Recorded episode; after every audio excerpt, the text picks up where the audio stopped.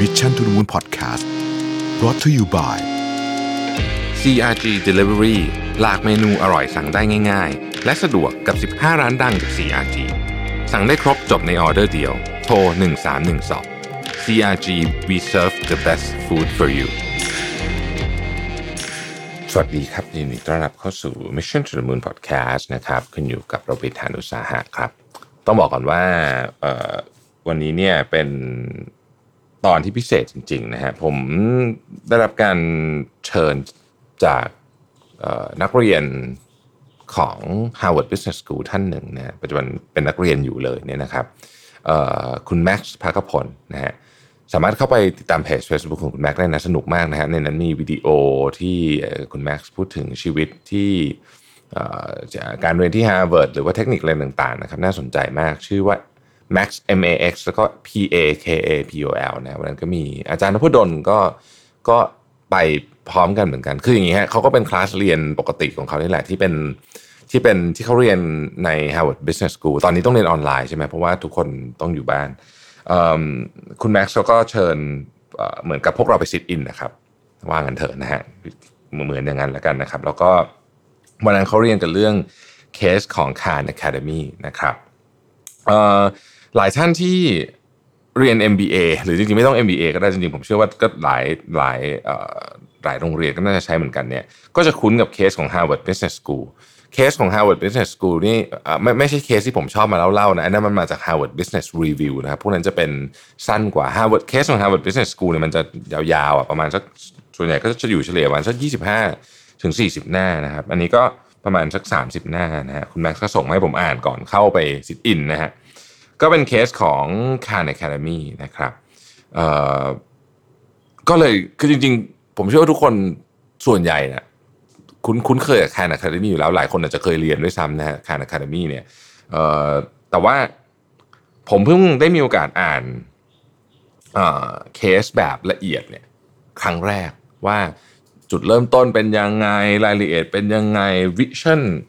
เป็นยังไงอะไรต่างๆเหล่านี้นะฮะ เอ่อเอางี้ก่อนค่า Academy เนี่ยสิ่งที่เขาโฟกัสเนี่ยนะครับก็คือการเรียนคือมันเป็นเหมือนกับ ไม่ใช่แค่คลาสออนไลน์อย่างเดียวนะ มันเป็นเครื่องมือที่สามารถเอาไปใช้ทำ interactive classroom learning ด้วยเหตุเหตุผลหรือหัวใจของคลาสคาน Academy เนี่ยมีอยู่ประมาณสัก 3 เรื่อง เรื่องที่หนึ่งการเรียนต้องเป็น self pace ความหมายเนี่ยเดี๋ยวผมจะขยายความอีกนิดนึง แต่ว่า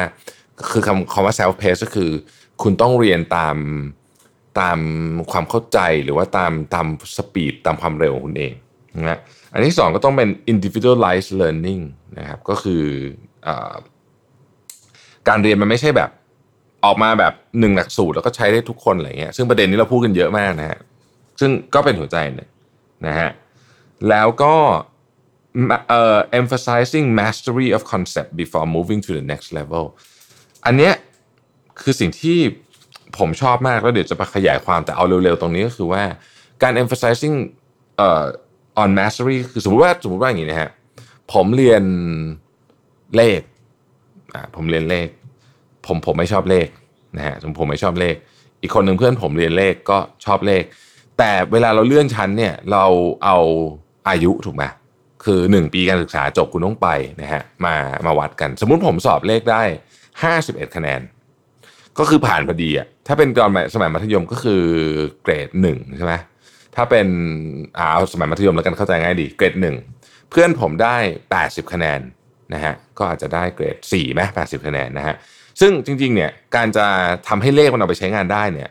ก็ควรจะได้เกรด 3 เกรด 4 ก็คืออาจจะอ่าสมมุติเราบอกว่า 70-80%ขึ้นไปเนี่ยถึงจะถือว่าใช้งานได้นะฮะแต่ว่าเนื่องจากว่าระบบการศึกษาของเราเนี่ยมันเป็นระบบการศึกษาที่ ไม่ได้เน้นเรื่อง mastery เราเน้นว่าโอเค คุณต้องผ่านเพื่อไปเรียนปีหน้าให้ได้ เพราะฉะนั้น 51%ก็ไปนะฮะซึ่งอันนี้มันทำให้สะสมไปเรื่อยๆเนี่ย เราก็พอเราไม่เข้าใจเลขของชั้นป .1 เราก็จะเข้าใจเลขของชั้นป .2 น้อยลงด้วยเพราะมันต่อกันนะฮะแล้วมันเป็นแบบนี้ไปเรื่อยในที่สุด เราก็แบบผมคงก็จะกลายเป็นคนเกลียดเลขไปเลยนะครับสิ่งที่แซลคานอันนี้เขาพูดบนเวทีเท็ดนะฮะซึ่งผมจำได้เป็นอย่างดีเลยก็คือเขาเปรียบเทียบกับ การสร้างบ้านนะครับเขาบอกว่าสมมุติว่าเราเป็นเจ้าของบ้านนะฮะแล้วก็เราก็เดินมาผู้รับเหมาสร้างบ้านสร้างชั้นฐานรากนะฮะเราตรวจดูแล้วเนี่ยความถูกต้องนะฮะอยู่ที่ห้าสิบเอ็ดเปอร์เซ็นก็คืออะมันก็มีไอ้นูนไอ้นูนก็ดูไม่ถูกไอ้นี่ก็ดูไม่ได้ระดับนะฮะความแข็งแรงก็ดูไม่ค่อยได้เอาแต่ก็อายุนยวนนะผ่านไปสร้างชั้นหนึ่งเลยนะฮะได้ห้าสิบเอ็ดเปอร์เซ็นต์อีกเอาไม่เป็นไรสร้างชั้นสองเลยเนี่ย แบบนี้เนี่ย ตึกมันก็มีโอกาสจะหรือบ้านมันก็มีโอกาสจะถล่มได้นะครับนั่นคือความหมายของคำว่าต้อง uh, mastery concept before moving to the next level แต่ก่อนที่จะพูดถึง concept แล้วก็ vision ต่างๆของของของ Sal Khan เนี่ยนะครับผมอยากจะขออนุญาตเล่าประวัตินะฮะของคุณ Sal Khan ซึ่งผมว่าน่าสนใจมากนะฮะคุณคานเนี่ยแกเกิดที่ลุยเซียนานะครับก็คุณแม่เนี่ยเป็น คุณแม่เลี้ยงเดี่ยวนะฮะแล้วก็เป็นแคชเชียร์นะฮะมีอาชีพเป็นแคชเชียร์นะครับคุณก็ก็ก็ไม่ได้มีฐานะที่ดีสักเท่าไหร่ถ้าจะว่ากันอย่างนั้นนะครับ ก็ไปเรียนโรงเรียนของรัฐนะฮะแต่คุณจาวคานนี่แกเป็นคนที่ต้องบอกว่าเรียนหนังสือเก่งนะฮะโดยเฉพาะสาขาเลขแล้วก็ฟิสิกส์นะฮะก็มักจะได้รางวัลอะไรต่างๆ ของเรียนอยู่เป็นประจำนะครับ เรียกว่าไปแข่งนะฮะพวกแข่งที่ไปแข่งเขามีแข่งอะไรอะคณิตศาสตร์แนวแนวคณิตศาสตร์โอลิมปิกอะไรแบบนั้นนะผมคิดว่าอย่างนั้นนะฮะเอาเอาเป็นว่าก็ก็เป็นคนเรียนหนังสือเก่งนะครับ จนทำให้เขาเนี่ยไปได้ไปเข้า MIT ได้นะฮะเราก็ได้ 3 ปริญญาเลยนะจาก MIT นะครับหลังจากนั้นนี่เออได้เขาเขาเขาใช้คำว่าได้ prestigious e l o r e n t a fellowship น่าจะเป็น ทุนการศึกษาที่ที่ที่มีมีความแบบได้ยากมากๆนะฮะคือคือเจ๋งมากเจ๋งมากนะฮะแล้วก็เขาเขาเอาไอไอไอไอเงินเนี่ยนะฮะอ่า Eloranta Fellowship เนี่ยไปใช้ในการพัฒนาระบบเอ่อแอปพลิเคชันที่เป็น web-based นะครับสำหรับสอนนักเรียนที่มี ADHD นะฮะมีอาการ ADHD ก็คือสมาธิสั้นนะฮะ หลังจากจบมาเอ่อ MIT มาเนี่ยนะครับเอ่อคุณคารแกก็ไปเป็น product manager อยู่ที่ Oracle นะฮะแล้วก็ไปเป็น CTO อยู่ที่สตาร์ทอัพอีกที่หนึ่งนะฮะหลังจากนั้นเนี่ยก็กลับมาเรียนหนังสือใหม่นะฮะมาเรียน MBA ที่ Harvard Business School นะครับเอ่อก็เป็นประธานนักเรียนด้วยนะฮะคือเรียกว่าเป็นคนที่เก่งไม่ใช่เฉพาะวิชาการแต่ว่าเก่งกิจกรรมด้วยนะครับ หลังจากนั้นเนี่ยนะฮะก็ไปทำงานที่ hedge fund นะฮะก็เป็นก็ก็ตามก็ตามก็เป็น step ที่ต้องบอกว่าเป็น step ที่เราก็อาจจะคุ้นเคยกันดีนะฮะสำหรับคนที่จบมหาวิทยาลัย MBA ชั้นนำของโลกอย่าง Harvard Business School เนี่ยหลายคนก็เข้าไปสู่วงการ finance นะครับ ทีนี้ ระหว่างที่แกเนี่ยก็ทำงานอยู่เนี่ยนะฮะก็มีเป็นลูกพี่ลูกน้องคนหนึ่งชื่อนาเดียนะครับอยู่อยู่คนละเมืองกันนะฮะคุณนาเดียนี่อยู่ที่นิวออร์ลีนส์นะครับคุณนาเดียเนี่ยก็คุยกับคุณคุณซาวคารแล้วก็บอกว่าเออมีปัญหาเรื่องเลข คือเขารู้คุณซาวคารเนี่ยเขาเก่งเลขก็เลยบอกว่าอะสอนเลขหน่อยสินะฮะคุณคารจริงๆแกก็ยุ่งเหมือนกันนะแต่ว่าแกก็หาเวลาตอนเย็นนะครับ โทรศัพท์เอานะฮะยุคนั้นก็คือใช้โทรศัพท์เลย โทรศัพท์แล้วก็สอน สอนทางโทรศัพท์นี่แหละนะฮะจนกระทั่งคุณนาเดียที่เป็นลูกพี่ลูกน้องเนี่ยปรากฏว่าโอ้โห เข้าใจเยอะมากเลยนะฮะทำงานไอ้ทำกันบ้งกันบ้านอะไรได้ดีขึ้นเยอะมากนะครับ แล้วก็เลยเป็นที่ล่ำลือกันในหมู่ญาติพี่น้องว่าโอ้โหคุณซาวคานเนี่ยสอนเก่งจังเลยนะฮะสักพักหนึ่งเท่านั้นแหละครับนะฮะก็เลยกลายเป็นว่าต้องไปสอนลูกพี่ลูกน้องญาติญาติอะไรต่างๆนานาเหล่านี้เนี่ยแล้วมีเพื่อนด้วยเนี่ยนะครับ ลูกหลานเพื่อนฝูงอะไรกันมาเนี่ยนะฮะเอ่อ เป็นเรื่องเป็นราวเลยคือมีคนมาเรียนแบบเป็นหลายสิบคนเลยเนี่ยนะฮะก็สอนตอนกลางคืนหลังจากที่เขาทำงานเสร็จกลับบ้านมานะฮะเขาก็บอกว่าก็สนุกดีนะก็สนุกดีแต่ว่ามันทำให้เขารู้สึกว่า เออ มันมีคนอีกจำนวนมากเลยเนาะที่ที่ต้องการความช่วยเหลือนะครับ แล้วก็เขาก็เลยบอกว่าเอางั้นเขาเขามีความสามารถเรื่องของการเขียนซอฟต์แวร์นะครับเขาก็เลยไปเขียนซอฟต์แวร์ที่เอาไว้ศึกษาเรื่องของ เนี่ยวิชาพวกเลขพวกอะไรต่างๆ เหล่านี้นะครับแล้วก็ตั้งเว็บไซต์ขึ้นมาชื่อ khanacademy.org นะฮะเพื่อนๆก็มาให้ feedback บอกว่าโอ้ชอบวิดีโอมากเลยนะ แล้วก็เนี่ยวิดีโอก็ไปโพสต์ในยูทง YouTube ด้วยเนี่ยนะฮะบอกว่าเออหลายคนบอกว่าเป็นวิดีโอเนี่ยจริง ๆ ดีกว่าเรียนกับเจ้าตัวอีกนะ เพราะว่าเวลาเวลาไม่รู้ไม่ไม่คือเวลาเรียนเวลาเรียนสด บางทีฟังไม่เข้าใจ ก็ไม่กล้าถามเกรงใจคนอื่นเพราะพราคิดว่าคนอื่นเขาเข้าใจอยู่เขาก็จะไปได้เลยอะไรอย่างเงี้ยนะฮะแต่ว่าพอมีวิดีโอก็เลยสามารถหยุดนะฮะหยุดแล้วก็แล้วก็เหมือนกับทำความเข้าใจอาจจะฟังอีกรอบนึงอะไรอย่างเงี้ยนะฮะเพื่อที่จะเข้าใจได้นะครับผ่านไปแค่หกเดือนเท่านั้นนะฮะปรากฏว่ามีคนเข้าไปชมวิดีโออย่างมากเลยนะครับ จนในที่สุดเนี่ยนะฮะ คุณคุณคานเนี่ยก็ก็ตัดสินใจที่จะเอา Khan Academy เนี่ยจดทะเบียนเป็น non-profit organization นะฮะในปี 2008นะฮะหลายคนก็ก็ก็สงสัยเหมือนกันว่าเอ๊ะมันจะมันจะ work ไม่ work ยังไงนะครับแต่ว่าสำหรับคุณคานเนี่ยเขาเขาบอกเขาคือตอนเนี้ยสิ่งที่เขาเห็นเนี่ยภาพมันชัดมาก ผมขออนุญาตอ่าน I really want to start an organization that would stay true to the principle of educating the world for hundreds of for hundreds of years. There are few examples for for for profit organization that over um, over that time frame much less stay true to their original mission. Even more, I felt strongly that uh,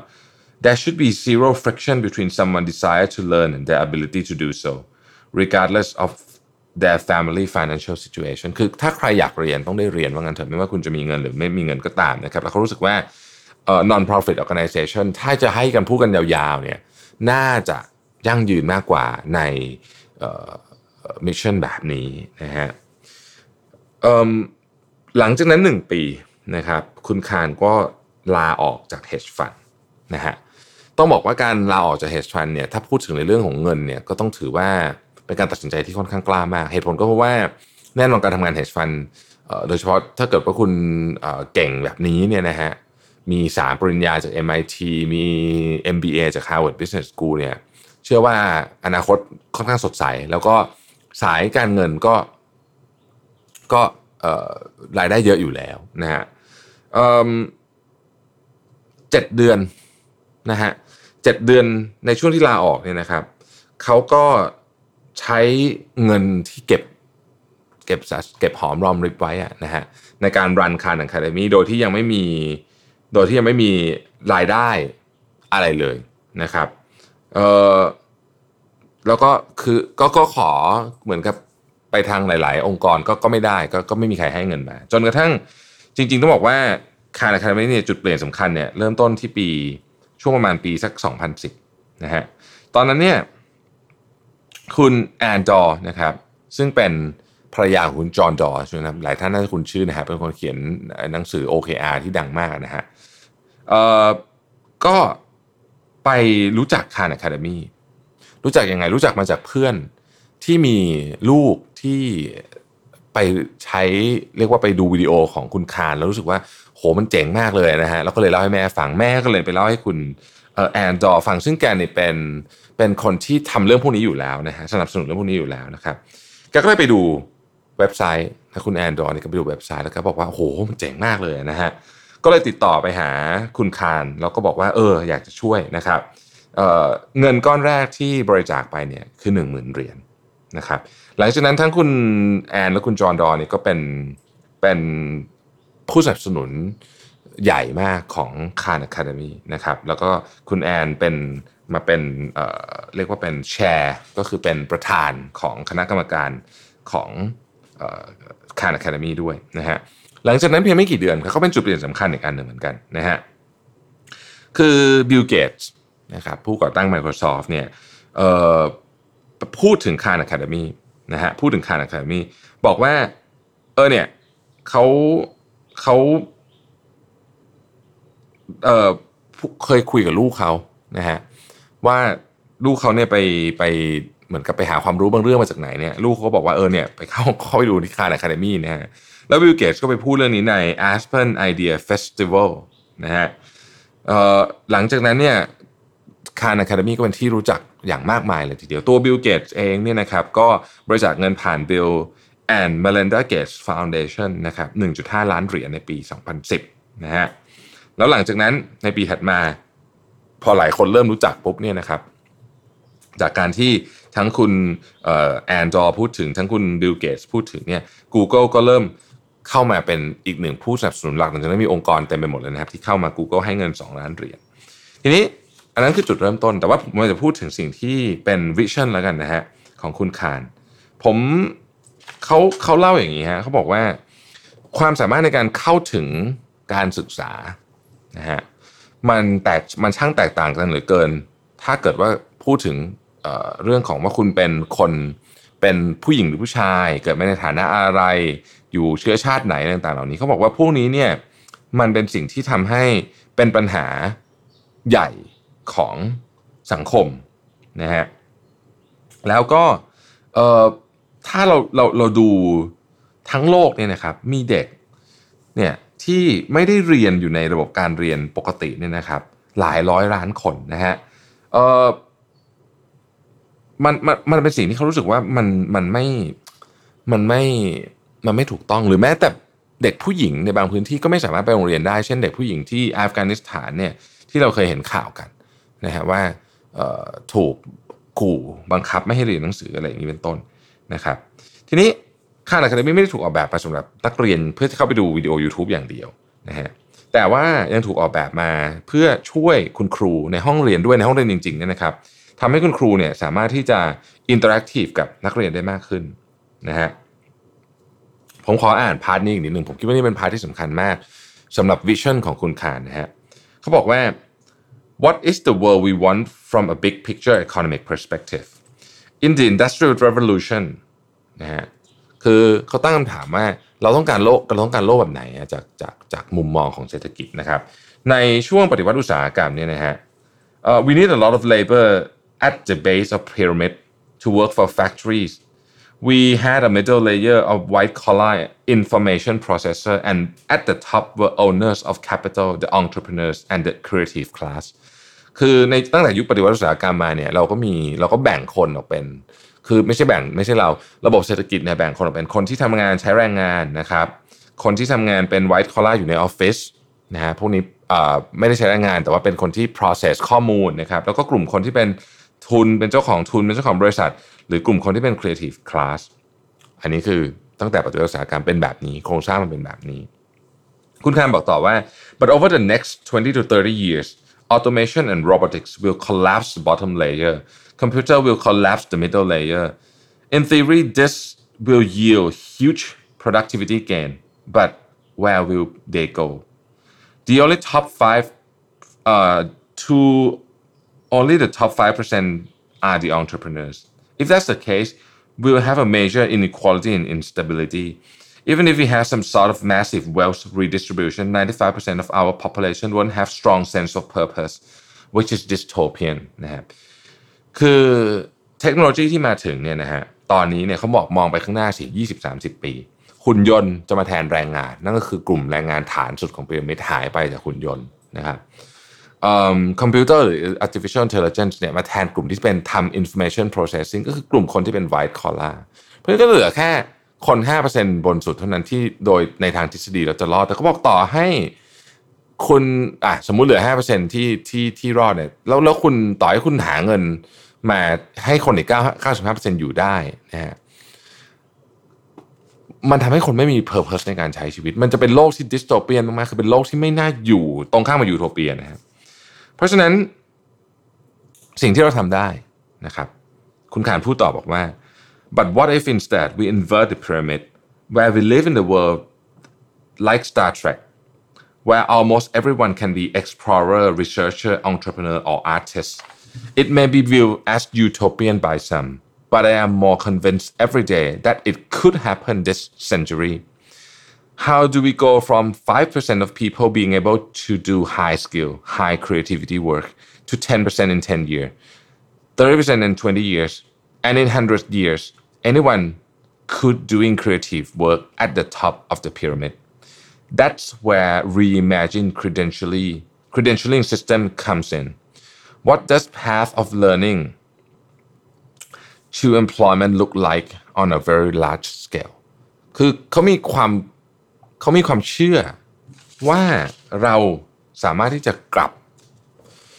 พีระมิดนี้ได้พีระมิดที่เป็นพีระมิดปกติให้ให้เป็นคว่ำพีระมิดได้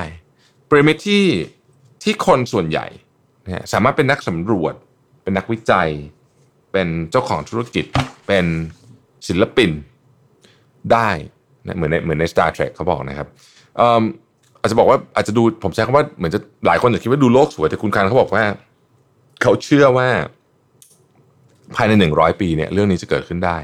มันค่อยๆขยับจากคน 5%เท่านั้นที่สามารถทำ high very high skill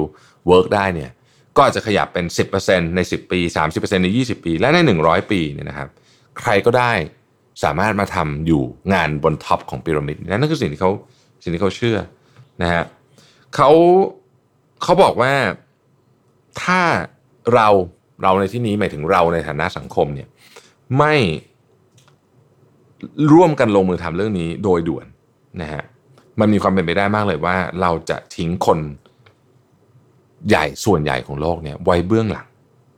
ในศตวรรษที่ 21 คือฟังอย่างนี้ปุ๊บ โอ้โห มันเป็น vision ที่ยิ่งใหญ่จริงๆนะฮะแล้วผมเห็นด้วยร้อยเปอร์เซ็นเลยว่า อันเนี้ยเป็นสิ่งที่คือระยะ short term เนี่ยความไม่เท่าเทียมกันความความเหลื่อมล้ำทางสังคมเนี่ยอาจจะแก้ปัญหาแบบสั้น ๆ ได้ด้วยการใช้สิ่งที่ว่า universal basic income คือการให้เงินประมาณหนึ่ง แต่ระยะยาวแล้วเนี่ยการศึกษาเนี่ย เป็นตัวที่จะเข้ามาเปลี่ยนเกมจริง ๆ อย่างแท้จริงนะครับ เพราะฉะนั้นความตั้งใจของ Khan Academy ก็คือ ให้คนที่อยากเรียนพูดง่ายๆคืออยากเรียนต้องได้เรียนมันมีเคสตัวอย่างที่น่าประทับใจหลายเคสมากนะฮะอันหนึงที่ผมชอบมากเลยก็คือมีเด็กผู้หญิงคนหนึ่งเนี่ยนะฮะอยู่ที่อัฟกานิสถาน ก็ปรากฏว่าไม่สามารถไปโรงเรียนได้ เพราะว่าโดนตาลิบันข่มขู่นะฮะ ไม่ไม่ให้ไม่ไม่ให้ไปเรียนหนังสือ แกก็เลยต้องเรียนจากคานอะคาเดมี่นี่แหละนะฮะปรากฏว่าเรียนไปเรียนมานะฮะได้มาเรียนต่อควอนตัมคอมพิวเตอร์ที่สหรัฐอเมริกาเลยนะฮะคือมันมันเปลี่ยนชีวิตเลยนะฮะการศึกษาเอาก็พูดง่ายๆคือตั้งแต่เคสนี้เนี่ย Khan Academy ก็คือเปลี่ยนชีวิตเลยนะครับเขามีอะไรเยอะมากในในในการเรียนการสอนของเขานะครับ ตั้งแต่การเรียนแบบ ช่วยในคลาสเรียนปกติก็มี หรือไปถึงการ experiment school อย่างที่ผมบอกคือ คุณยังยังยังยังไม่ข้ามชั้นจนกว่าคุณจะทำเรื่องนั้นได้ดีจริงๆนะฮะเป็นต้นแบบนั้นก็มีนะครับ โดยส่วนใหญ่แล้วเนี่ยนักเรียนของ Khan Academy เนี่ยทำผลงานได้ดีกว่าคนที่ที่เอ่อไม่ได้ใช้เนี่ยอย่างมีนัยสำคัญนะฮะเอิ่มเขาบอกว่ามีงานวิจัยชิ้นหนึ่งเนี่ยไปศึกษานักเรียน2 2 5 0 0 0 0 คนนะครับ ที่ใช้ free official SAT practice คือ SAT practice เนี่ยปกติเรา SAT คือสอบตอนจะเข้ามหาวิทยาลัยเนี่ยปกติมันมันมีแบบเสียเงินนะฮะซึ่งก็เป็นธุรกิจที่ใหญ่พอสมควรเลยทีเดียว แต่ของ Khan Academy เนี่ยฟรีนะฮะก็บอกว่าเอ่อคนที่ใช้ SAT SAT practice เนี่ย20 ชั่วโมงนะครับมีคะแนนเพิ่มขึ้นนะฮะโดยเฉลี่ยเนี่ย115 คะแนน ใน PSAT score นะครับ ซึ่งต้องบอกว่าถือว่าออสองเป็น 2 เท่าเลยนะฮะ ของนักเรียนที่ไม่ได้ใช้ ICANN Academy Official SAT Practice นะครับ แล้วการเพิ่มขึ้นนี้น่าสนใจตรงนี้ครับ การเพิ่มขึ้นนี้เนี่ยเเขาเขาเรียกว่า consistent อะคือเหมือนกับมีมีมีแนวโน้มที่คงที่นะฮะ ไม่ว่าจะเป็นเรื่องไม่ไม่ว่าคุณจะดูว่า คนที่เรียนเนี่ยเป็นผู้ชายหรือผู้หญิง เป็นเพศอะไรก็ตามนะฮะมีรายได้เท่าไหร่ก็ตาม มาจากเชื้อชาติไหนก็ตาม มาจากสัญชาติไหนก็ตาม หรือไม่ว่าพ่อแม่จะมีการศึกษาสูงหรือไม่สูงแค่ไหนก็ตาม เพราะฉะนั้นกลายเป็นว่าระบบการศึกษาเนี้ยมันทำให้ คือถ้าเราดูข้อมูลอย่างนี้ในส่วนเป็นข้อมูลที่ใหญ่พอสมควรเนี่ยก็อาจจะก็อาจจะพอบอกได้ว่าsystem ของ Khan Academy เนี่ยช่วยเหลือนักเรียนในใน อย่างที่เขาตั้งใจจริงๆอะคือถ้าใครอยากเรียนไม่ว่าคุณจะมีเงินไม่มีเงินจะเป็นยังไงก็ตามคุณต้องได้เรียน หรือว่าคุณเรียนในสถานการณ์ที่ที่ยากยากยากแค่ไหนก็จะต้องได้เรียนนะฮะในรายละเอียดเหล่านี้เนี่ยนะครับเอ่อยังเจาะลึกลงไปอีกถึงว่า Khan Academy เนี่ยโฟกัสที่นักเรียนไหนแบบไหนเรื่องไหนบ้าง เพราะอะไรนะฮะแต่ว่าผมขออนุญาตไม่ลง detail เอาเป็นว่าตัวเลขทุกอันที่เก็บมาเนี่ยเห็นชัดเจนว่าเอ่อออคือ นักเรียนที่ใช้ Khan Academy เนี่ยมีผลการเรียนที่ดีขึ้นนะครับปัจจุบันนี้ Khan Academy นี่ก็อยู่อยู่ในหนึ่งร้อยเก้าสิบประเทศนะฮะแล้วก็แต่ละประเทศก็บางบางพื้นที่เนี่ยเขาก็มีแปลนะครับแปลเป็นแปลเป็นบางภาษาที่ที่มีผู้ใช้เยอะนะครับแล้วก็มีการเรียกว่าออกแบบแพลตฟอร์ม สำหรับแต่ละประเทศ เช่น ในสหรัฐอเมริกาเนี่ยคนเรียนผ่านจอไอ้เดสก์ท็อปยังเยอะอยู่นะฮะแต่ว่าแถบเป็นถ้าเป็นแถบบ้านเราเนี่ยที่คนที่ใช้ Khan Academy เนี่ยจะเรียนจะใช้ผ่านมือถือซะเยอะ เพราะฉะนั้นไอ้ interface ต่างๆนานาเขาก็มีการพัฒนาให้มันเหมาะสมกับพื้นที่ในแต่ละพื้นที่ด้วยนะครับแล้วคำถามคือแล้วแล้ว Khan Academy เอาเอาเงินมาจากไหนนะฮะ Khan Academy เป็นเป็น non profit organization เพราะฉะนั้นเนี่ยเงินทั้งหมดของเขาเนี่ยมามาจากเอ่อไม่ไม่ใช่เงินทั้งหมด เงินส่วนใหญ่ นะครับ มาจากเเงินบริจาคนะครับผมขออนุญาตพูดถึงชื่อคนที่บริจาคเงินสักนิดหนึ่งแล้วกันนะฮะเพราะผมรู้สึกว่าเป็นเป็นสิ่งที่ดีมาก ๆ เลยนะครับ มีอย่างที่กล่าวไปแล้วนะฮะ Ann and John Doerr นะครับ Bill and Melinda Gates Foundation นะฮะ Google Comcast Bank of America นะครับเอ่อ Reed Hastings นะฮะ Walt Disney นะครับ Hyatt Hotel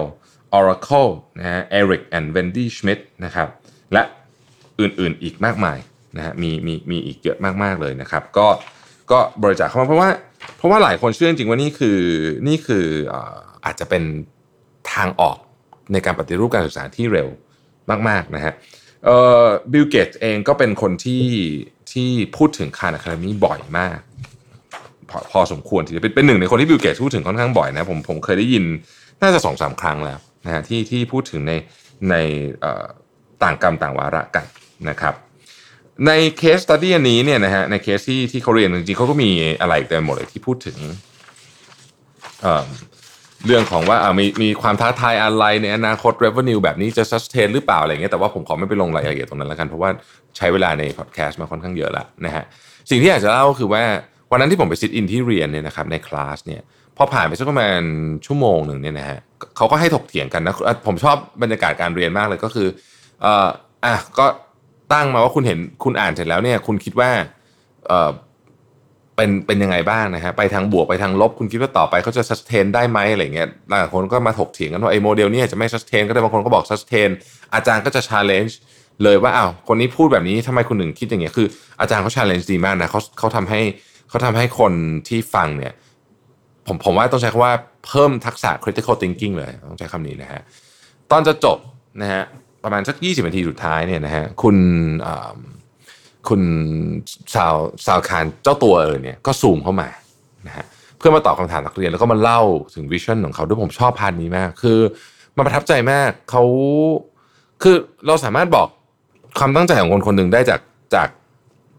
จากสีหน้าแววตาและและน้ำเสียงที่เขาพูดนะฮะคือคือเขา คือเขาเขารู้นะว่า vision ที่เขาอยากได้เนี่ยมันใหญ่มากแล้วมันมันยากมากๆด้วยนะฮะแต่เขารู้สึกว่ามันเป็นมันเป็นเหมือนกับเป็นเป็นเพอร์เพสของชีวิตเขาเลยอะผมผมผมผมรู้สึกอย่างนั้นนะว่าฟังแล้วรู้สึกว่าโอ้โหมันมันเจ๋งมากเลยนะเพราะฉะนั้นก็ ก็เป็นที่มาว่า เอออ่านเคสนี้แล้วนะฮะเราก็ได้ไปเรียนเนี่ย รู้สึก เอ่อประทับใจนะฮะถ้าถ้าเรามีคนอย่างเงี้ยเยอะแล้วก็ระบบการศึกษาเนี่ย ถ้าเปลี่ยนวิธีคิดแบบนี้เนี่ย ผมว่าเราจะมีโลกที่น่าอยู่ขึ้นนะครับ ขอบคุณคุณแม็กซ์พักพลมาก ๆ เลยนะครับสำหรับที่เชิญผมไปซิทอินในในคลาสนี้ผมได้อะไรเยอะมากในระยะเวลาประมาณสักชั่วโมง นิด ๆ วันนั้นเนี่ยนะครับ ขอบคุณที่ติดตาม Mission to the Moon นะครับ สวัสดีครับ Mission to the Moon Podcast Continue with your mission